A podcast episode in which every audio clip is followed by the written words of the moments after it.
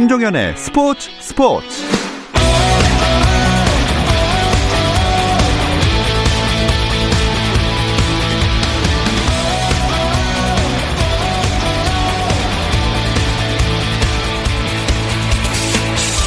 스포츠가 있는 저녁 어떠신가요? 아나운서 김종현입니다. 오늘 하루 스포츠계를 돌아보는 스포츠 타임라인 내로 김종현의 스포츠 스포츠 출발합니다.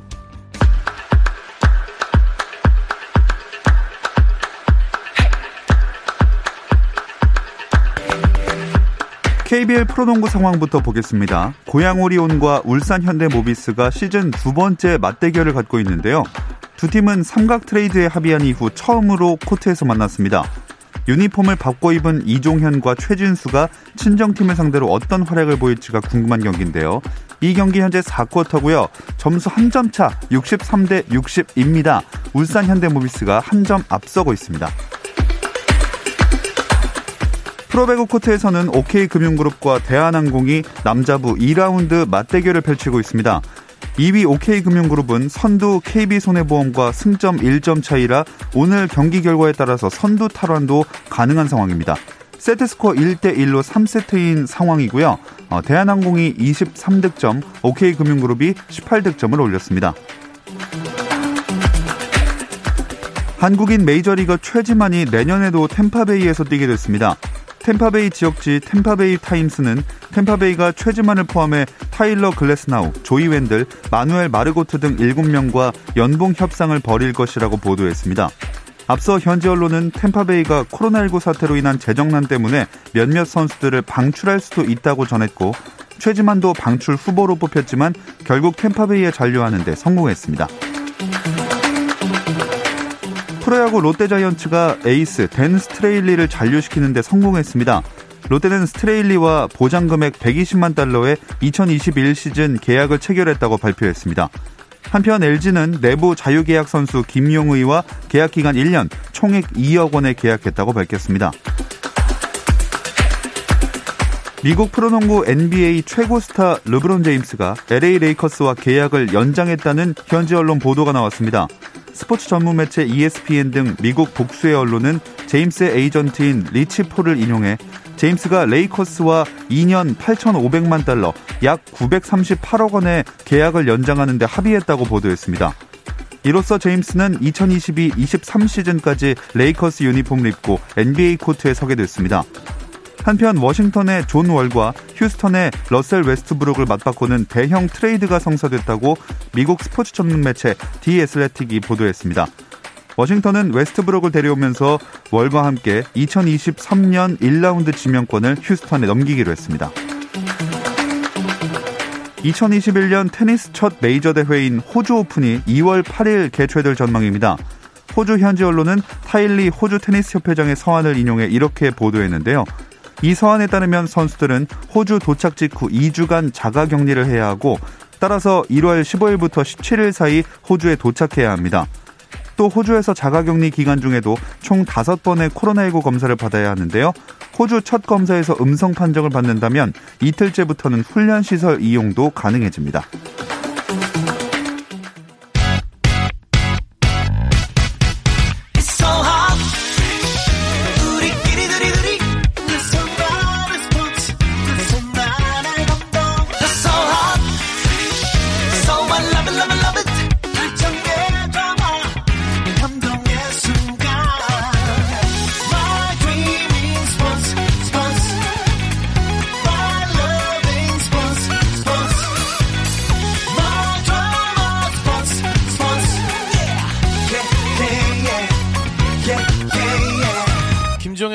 스포츠 스포츠.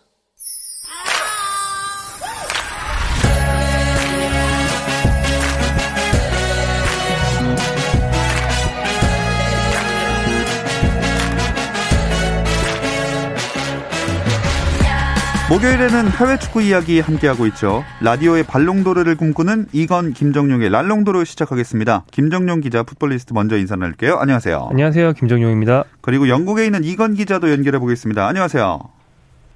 네, 안녕하세요. 이건입니다. 어, 코로나19가 워낙 확산세가 심하다 보니까 매주 물어보게 되는데 잘 지내고 계시죠? 네, 저는 이제 2주 오스트리아를 가, 다녀온 이후에 2주 자가 격리가 끝났고요.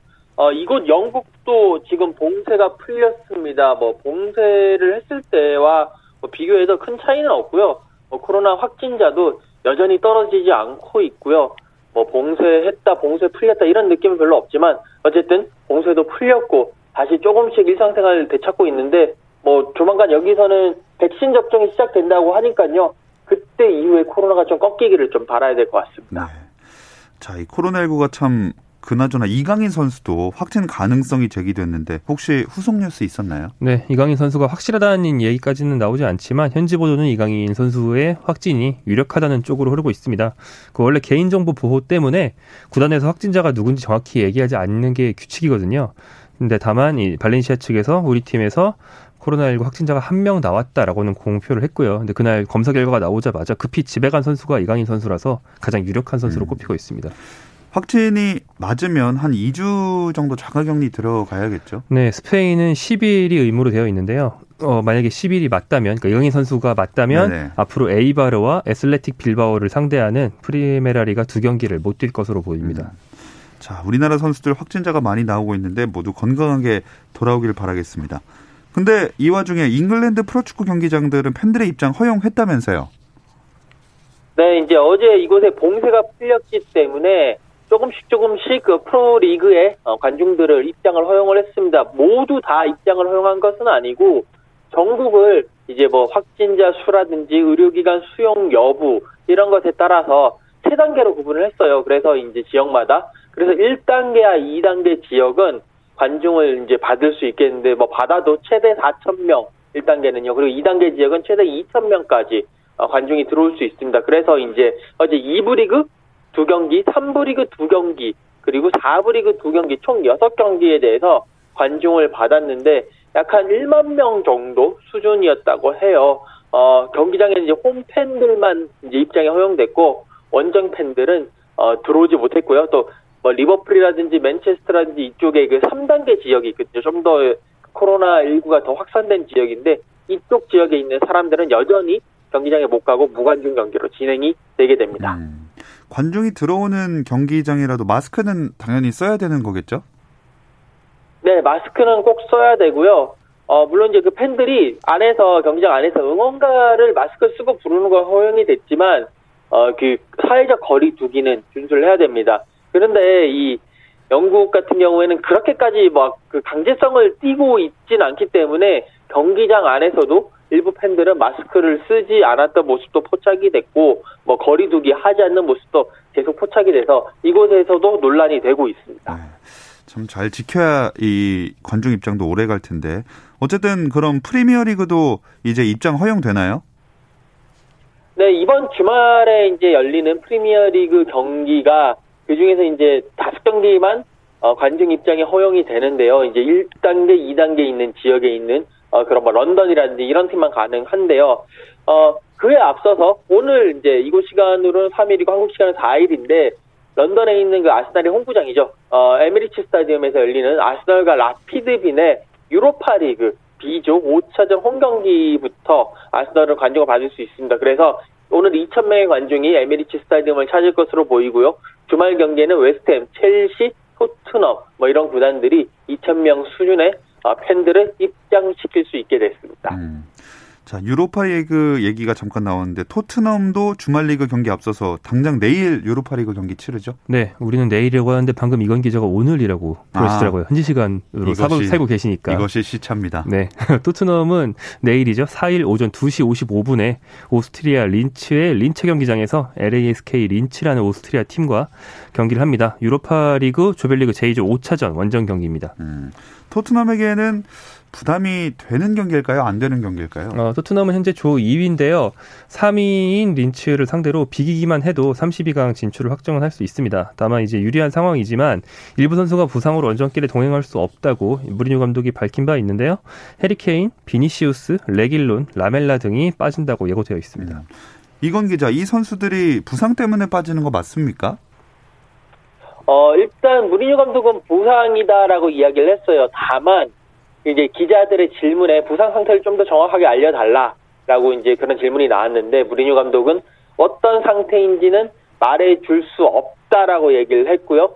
어, 그 라스크 린치전에서는 못 나오지만 아스널전에서는 나올 수도 있다라고 이야기를 했습니다. 이런 것을 두고 이제 현지에서는 아 이것도 지난번에 그 맨유 원정 경기에서 손흥민의 부상을 놓고 무리뉴 감독이 연막 작전을 펼쳤는데 뭐 못 나올 수 있다 그래놓고 나왔는데 이번에도 아스널과의 경기를 앞두고 케인 특히 케인 선수의 부상을 약간 연막으로 활용하는 거 아니냐. 그러니까 나올 수 있는 뛸 수 있는데 뭐못 아. 뛴다고 이렇게 얘기한 거 아니냐. 나는 뭐 그런 의견들도 지금 계속 나오고 있습니다. 네, 뭐 무리뉴 감독이 워낙 이런 연막 전문가긴 하지만 만약에 진짜로 케인이 빠지면은 손흥민 선수는 거의 무조건 또 나오는 거 아니에요? 네, 그렇죠. 이게 해리 케인만 빠지면 괜찮은데 비니시우스 선수가 케인의 백업 공격수고 네. 그리고 손흥민과 포지션이 겹치는 이선 자원 중에서도 라멜라까지 빠진다. 이러면 아마 손흥민까지 선발 라인업에 넣어야 선발 라인업이 구성될 수 있지 않을까? 음. 이런 예상을 할 수 있을 것 같고요. 또 이 린츠는 완전 2군으로 나가도 잡을 수 있을 만큼 아주 약한 팀은 아닙니다. 그래서 이번 경기에서 무승부 이상만 하고 32강 진출 확정해 놓으면 남은 6차전은 져도 되거든요. 네. 그렇기 때문에 이번 경기에서 최소한 지지 않을 전력을 구축한다는 의미에서라도 손흥민 선수는 쓰는 쪽이 좀 더 유력하지 음. 않을까라고 예상할 수 있습니다. 사람 마음이 걱정되면서도 또 나오면 득점 해 주길 바라게 되네요. 네, 손흥민 선수가 연속골 행진이 사실 요즘에 좀 뜸해졌어요. 예. 최근 한 달 동안 맨시티전 한 골 넣은 게 다거든요. 근데 이제 비교적 약한 팀 상대로 출장한다면 또 골을 기대할 수 있고 특히 말씀드린 것처럼 토트넘은 비기기만 해도 된다. 그렇다면 린츠는 꼭 이겨야 한다는 뜻이잖아요. 예. 그렇기 때문에 상대적인 약체 팀이 공격적으로 나온다면 손흥민 선수가 가장 좋아하는 역습 상황이 많이 만들어지기 때문에 득점할 기회는 다른 경기들보다 훨씬 많다고 볼 수 있겠습니다. 자, 그래도 이 경기는 조금 부담이 덜 하다면, 그 다음 바로 이어지는 리그 경기가 토트넘으로서는 굉장히 중요합니다. 네, 어, 토트넘이 이제 그 일요일에, 이곳 시간에 일요일, 그리고 한국 시간은 월요일 새벽에, 어, 그 철천지 원수라고 할 수 있죠. 같은 북런던 그 더비 라이벌인 아스널과 토트넘 헛스포 스타디움 홈에서 경기를 펼칩니다. 일단 그 아스널과 경기를 펼친다는 것 자체가 토트넘으로서는 절대 지면 안 되는 그것도 홈에서 열리는 북런던 더비이기 때문에 상당히 중요하고요. 여기에 지금 토트넘이 승점 21점으로 리그 1위를 달리고 있거든요. 리버풀과 함께 승점이 동률인데 골 득실차에서 앞서 있어서 1위를 달리고 있습니다. 이런 상황에서 만약에 여기서 지게 되면 리버풀과의 선두 경쟁을 약간 탈락할 수 있는 약간 좀 분위기가 그렇게 될수 있기 때문에 그 선두 경쟁을 이어가기 위해서도 이번 경기는 꼭 승리를 해야 되는 필승의 경기다라고 음. 보실 수가 있겠습니다. 아, 뭐, 아스널도 순위 끌어올리려면 필승해야 되지만, 누가 필승할까요?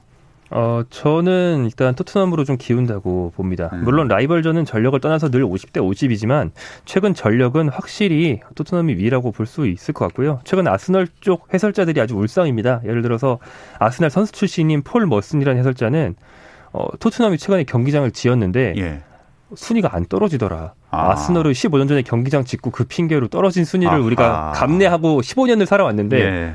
토트넘 보니까 어라? 경기장 지어도 안 떨어지는 거였잖아. 네. 우린 15년 동안 뭐 한 거야? 약간 이런 말도 했거든요. 음, 네. 아스널이 원래 토트넘보다 위여야 되는데 우리가 아래에 있다는 거를 아스널 쪽은 지금 거의 받아들이기 힘들어할 정도로 음. 인지 부조화가 올 정도로 힘들어하고 있어서 토트넘이 좀 전력은 위죠. 네. 아, 뭐, 이 라이벌전이기 때문에 엄청 그, 다들 잘 하려고 하겠지만, 근데 손흥민, 케인 조합이 좀 견제가 심해지다 보니까 시즌 초반만큼 강력한 무기는 안 되는 것 같아요. 네, 손흥민 선수가 한 달 동안 한 골 넣었다는 말씀도 드렸고 손흥민 선수와 케인의 골을 합하면 토트넘 전체 득점의 76%나 될 정도로 사실은 좀 뻔한 루트거든요. 네.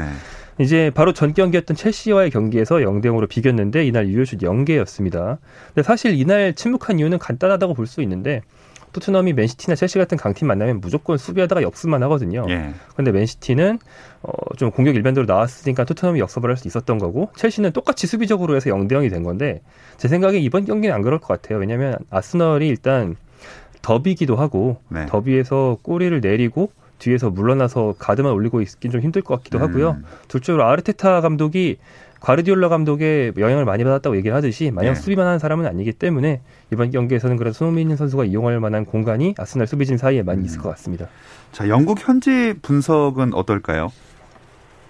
일단 뭐 손흥민 선수와 케인 선수의 조합에 가장 중요한 쪽은 케인이다라는 것이 이제 영국의 현지의 분석가 어, 그런 이제 평가고요. 그러니까 케인을 막으면 이 조합의 그런 위험성이 반감된다라는 걸 알고 있고 어, 첼시 같은 경우에도 그 당시 첼시가 케인을 견제하는 것에 어, 상당히 많은 공을 들였습니다. 그래서 이제 그 두 선수의 공격력을 상당히 떨어뜨렸고요.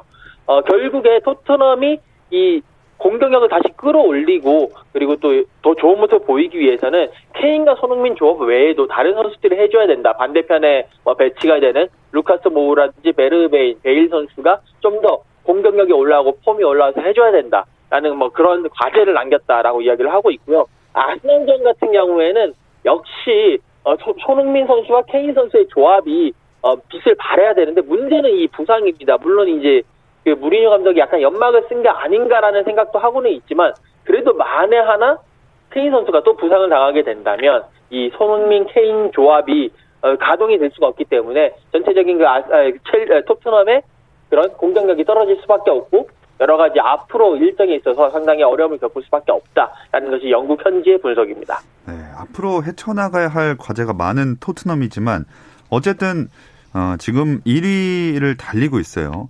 토트넘 이번 시즌에 과연 우승을 할 수 있을까요? 어, 저는 뭐 일단 결론부터 말씀드리면 힘들다고 생각하는데요. 네. 다만 지금 중간 1위인 것도 의미가 정말 큰 게 토트넘이 중간 1위 정도 정말 해본 적이 없는 팀이라서 음. 이게 35년 만입니다. 어허. 35년 만 중간 1위를 했는데 이걸 2주째 계속하고 있다. 이것만으로도 이제 한 40살 이하의 토트넘 팬들은 처음 보는 네. 광경인데 얇은 선수층 때문에 시즌 중반에 부상자가 한 명이라도 장기 부상자가 나올 경우에는 지금 하고 있는 축구 콘셉트를 유지할 수가 없거든요. 네. 그렇기 때문에 다른 팀보다 부상이 좀 취약해서 변수가 많습니다. 네. 자, 그리고 이어서 유럽 축구연맹 챔피언스리그 소식도 살펴볼 텐데요. 이 이야기는 잠시 쉬었다 와서 나눠보겠습니다.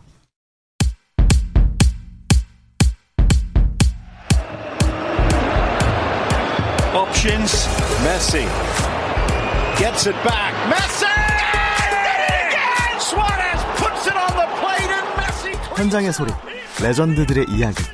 스포츠 스포츠에서 모두 다 만나보세요. 김정현의 스포츠 스포츠. 풋볼리스트 김정용 기자, 영국의 이건 축구 전문 기자와 함께하고 있습니다. 호날두가 챔피언스리그에서 또 득점했네요. 네, 호날두 선수가 어, 클럽과 국가대표팀 경기를 통틀어서 750번째 득점을 넣었다고 합니다.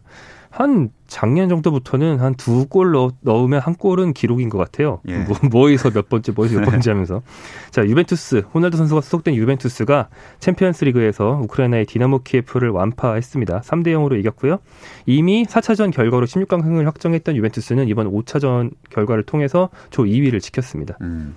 또 G조에서는 바르셀로나랑 유벤투스가 16강을 이미 확정 지은 상황이었잖아요. 네, 바르셀로나가 조 1위를 달리고 있었고 이번 경기에서 유벤투스와 마찬가지로 3대 0 대승을 거두면서 조 1위를 지켰고요. 상대는 어, 헝가리의 페렌츠 바로시였습니다. 이날 경기에서는 최근 부활의 기미를 보이고 있던 아, 어, 그리즈만 선수가 네. 3경기 연속골을 넣으면서 상당히 좋은 모습 보여줬습니다. 음. 뭐 확정은 됐지만 유벤투스와의 최종전 기대가 되지 않습니까? 네, 아무래도 유벤투스와의 최종전 뭐 두 팀 다 16강 확정됐지만 또 양 팀의 두 팀의 자존심 대결이거든요. 조 1위를 누가 차지하느냐. 이 부분도 상당히 자존심 대결이 있고 또 뭐 쿠만 감독이라든지 어 피를로 감독이라든지 이 두 감독들의 또 여러 가지 어 그런 자존심 또 국내 리그에서의 부진과 함께 그래도 유럽 챔피언스 리그에서는 좀 더 좋은 모습 보여줘야 된다라는 그런 주변의 기대가 크기 때문에 어 분명히 이 경기 자체는 상당히 재미가 있을 것 같습니다. 음. 메시도 나오겠죠? 어, 아무래도 이게 바르셀로나의 홈 경기고 팬들이 메시와 호날두 간의 맞대결, 즉 매호 대전을 바라는 어, 그런 열망도 큽니다. 그리고 두 선수 모두가 이제 서른 살이 이미 30대 중반이 다 돼가고 있기 때문에 더 이상 매호 대전이 이제 안 열릴 수 있을 가능성도 한 해 한 해 한 해 지나면서 더 이제 그 대두가 되고 있거든요. 그렇기 때문에 이번에는 분명히 메시도 나올 수 있을 것 같고요. 어, 쿠만 감독이 메시의 뭐 그런 거를 외면하기는 쉽지 않을 것 같고 이제 변수는 부상입니다. 뭐 주말에 있을 국내 리그 경기도 있고 혹시나 모르지만 메시나 호날두 둘, 둘 중에 혹시 코로나에 걸릴 가능성만 이제 그런 것만 배제된다면 음. 없어진다면 충분히 매호 대전이 다시 열릴 수 있을 것 같습니다. 네, 뭐 두 선수 워낙 다 잘 부상 안 당하는 선수들이니까 한번 기대를 해보겠습니다.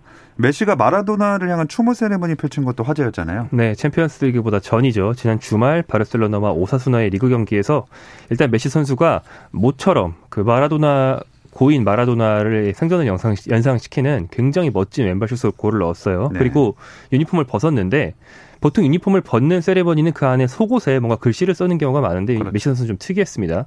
유니폼을 벗었더니 그 속에 다른 유니폼이 하나 더 들어 있었는데 네. 그거는 뉴엘스 올드보이스라는 아르헨티나 팀의 유니폼이었어요.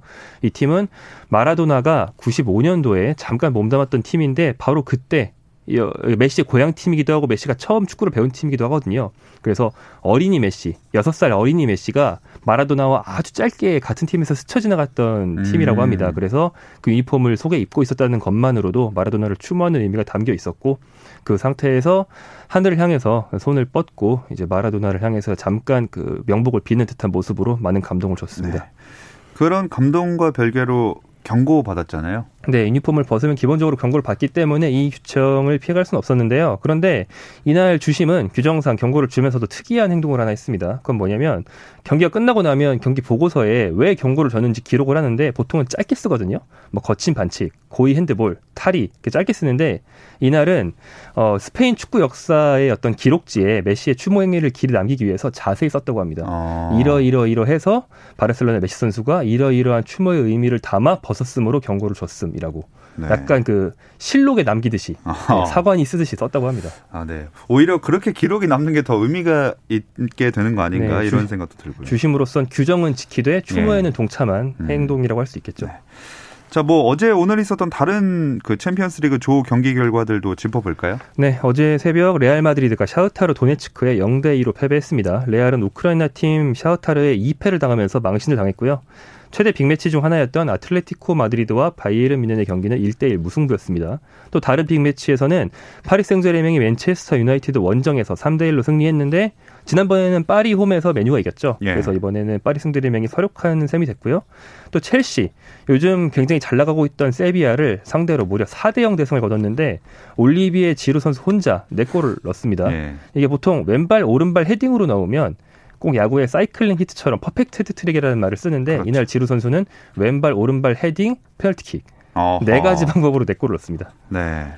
참 좋은 모습 보여준 지루 선수고요. 그럼 지금까지 16강 확정한 팀들은 아까 바르셀로나, 유벤투스랑 또 어디 있죠? 어, 바르셀 바이에른 뮌헨, 맨체스터 시티, 포르투, 리버풀, 첼시, 세비야, 도르트문트 그리고 말씀드린 바르셀로나, 유벤투스까지 아홉 팀이 확정돼 있습니다. 음.